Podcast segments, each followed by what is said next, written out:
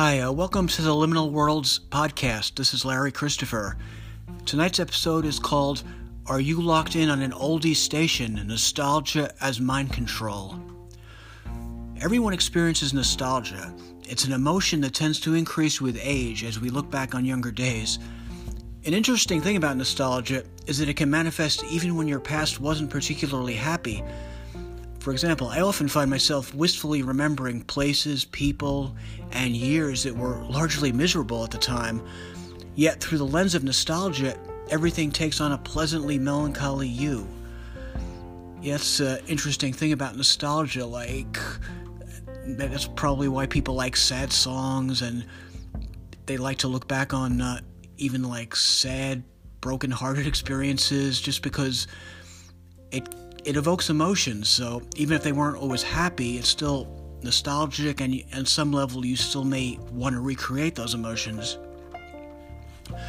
So nostalgia hits us through the senses more than the mind. While we can mentally relive events, people, and places, it's sounds, sights, and smells that really bring the past back in a powerful way. That's why music is such a strong link to the past, both among individuals and, and just as a society. To a lesser extent, the same is true for TV shows, movies, books, and other media, like such as computer games, comic books, and advertisements. By the way, I'm, I'm reading an essay and I'm kind of riffing on it, so I'm mixing up reading and speaking spontaneously in case it sounds funny that I'm reading. Uh, I like to keep my ideas in order here so I, it's easier if I read it. Alright, stuck on an oldie station. It's music that generally has the biggest influence on keeping us linked to the past. It's easy to get locked into an oldies radio station. In this case, I mean literally like listening to either a radio station or a streaming platform.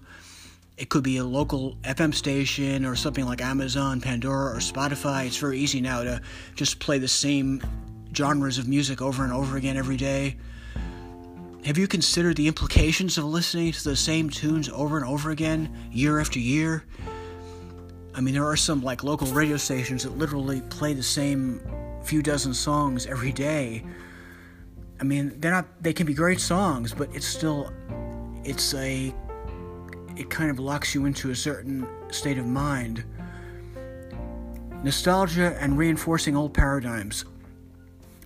Every time you hear an old song, watch an old movie, or a rerun of an old TV program, you're tapping into your state of awareness at that point in the past, like when you first see, saw, or heard it.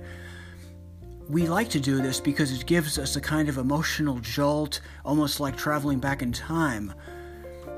However, we're also tapping into the world of that time, like what was going on around us in not only in our own lives, but in the the wider world. And this is where I'm going to get into how this can be related to politics and propaganda. Have you noticed how the government, now I'm talking primarily about the United States, but it also applies to other nations, how governments go through cycles when it comes to like villains and uh, especially with other nations? Like Russia was the bad guy from the 50s all the way through the Cold War of the 80s and China and various Middle Eastern nations also took their turns. Now, for example, Iran, as well as Russia, is near the top of the list of bad guys. And Russia is especially a good example because it figures so prominently in modern American history and has for so many decades. So, if you, meaning like, uh, say, the leaders or the media, want to reignite old feelings, especially in older people, who have been around for at least a few decades, what better way than to subject them to the cultural stimuli and propaganda they experienced when they were younger? So, like, I'm referring now to how kind of anti Russia sentiments are popular again. And for people who grew up with that kind of thing, it's kind of just tapping into or triggering something that is already there that maybe people haven't thought of for a while, but it's easy to reignite. Now, I'm not saying that every news broadcast or producer who re- remakes an 80s movie or DJ on an oldies radio station is part of some grand conspiracy. to keep people stuck in old modes of thinking. I mean, maybe they are sometimes, but usually it's just they're just following uh, trends. I am suggesting, though, that they are serving this very purpose, whether intentionally or not. I, I started off saying that nostalgia can be evoked for unpleasant as well as pleasant memories, it, as it's simply human nature to want to relive the past. I mean, there may be exceptions, such as extremely painful experiences. So, like, I mean, if you grew up in a war zone or you were in prison or a concentration camp, I mean, you may not be nostalgic about that. But for less ex- extreme experiences, it can be tempting to look back I mean, getting back to the Cold War, for most Americans, I mean, whether you grew up anywhere from the 50s to the 80s, this was really a vague anxiety rather than like actual pain or extreme terror. I mean, like personally, the most extreme thing I can remember is is like, uh, what do they call them? Uh, bomb drills, or where we went into a shelter area in school, but it was no real fear. It was just like a break from class. So for anyone, say in their 40s into their 70s, it's easy to be nostalgic for like decades such as the 60s, 70s, and 80s, and that includes Cold War rhetoric. I mean, personally, like, I don't think that the government really hates or fears Russia or other villains. I think it's more a kind of mind control that it sort of serves their purpose to have enemies, to keep people in a state of, of fear or if they don't like somebody, like a politician, they can link them to the enemy. So it's it's more of a device, I think, than than anything real. All right, now let's get back to nostalgia in a more general sense. Consider a person or a family who listens mostly to old music, say hits from the 60s, 70s, or 80s, watches old movies over and over again, as well as modern remakes of old movies, which are endlessly done now. And also maybe goes to live theater, which is almost exclusively old productions that have been recycled for the last 40 years or so. Have you checked out Broadway, like in New York, or anywhere, even like small town theaters, or anywhere where there's theatrical productions? Like probably 90% of it is based on old plays, old books, old TV programs. I mean, like most Broadway plays have been running since the 70s in one form or another. And theaters in small cities follow the same model, rehashing old favorites. Now, again, a lot of this is economic rather than any kind of nefarious conspiracy, because, I mean, like, if, if someone is look seeking funding for a play or a movie, they have a better chance if they're they're bringing up a product that's already sold in the past. But either way, it's it's still keeping people in a kind of familiar mindset. And people also absorb media from companies and platforms and like news agencies that reinforce old attitudes about economics, politics, and culture, whether from, uh, say, a liberal or conservative point of view. I mean, if you think about it, like politics right now, I mean, as as I'm recording this for a very uh, kind of controversial presidential election, but most of the political ideologies are really, they haven't really changed much. I mean, most of the candidates are pretty old and they're basically rehashing old arguments about like socialism versus capitalism and like racial divides and economic policies. I mean, it's, it's very much the same ideas being recycled over and over again and getting back again whether it's a conspiracy or just business as usual. I mean, we can speculate whether there's a conscious conspiracy to keep people living in the past. I mean, there certainly are motives for this, especially in, in realms such as politics. But, I mean, in most cases, it probably is uh, just cautious business practices.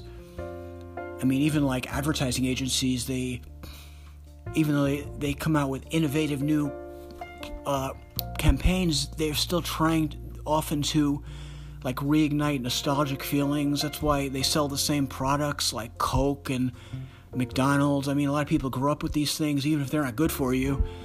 You can still have a nostalgic uh, attachment to them.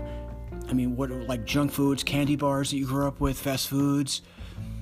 So this is another case where something may not be good for you, but it's it's comforting because it's familiar. So it doesn't really matter what the motive is. What matters is the effect, which makes it more difficult to evolve because you're when you're stuck in the cultural quicksand of nostalgia. And then we'll talk a little bit about escape from nostalgia. All right, nostalgia is not all bad and probably ine- inevitable to some extent. So the idea is not to make a clean break from the past and dogmatically embrace only what's new and avant garde, like radicals in the 19th and 20th centuries attempted this, and it can lead to a self conscious and artificial and sometimes dogmatic uh, point of view. And then you're ignoring the fact that everything has its roots in something earlier. So it's really impossible to make a total break from the past. So, I mean, it's not, you don't have to go to extremes. It's just a question of really being aware. I mean, if something old and traditional serves you, stick with it.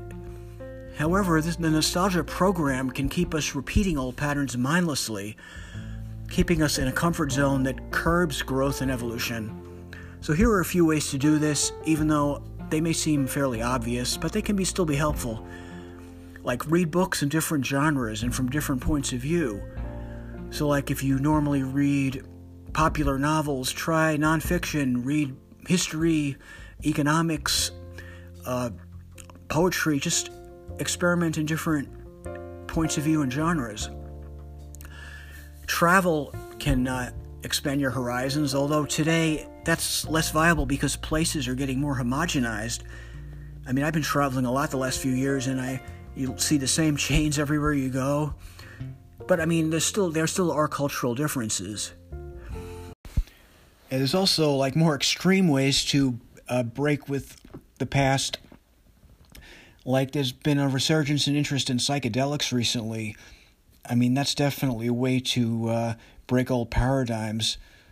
I mean, that's a complicated subject, and I don't want to get too much into it right now, but things like uh, mushrooms, ayahuasca, LSD, I mean, I would say you use those things consciously, if at all, but they can be a way to break with the past, especially if you use them in a in a conscious way.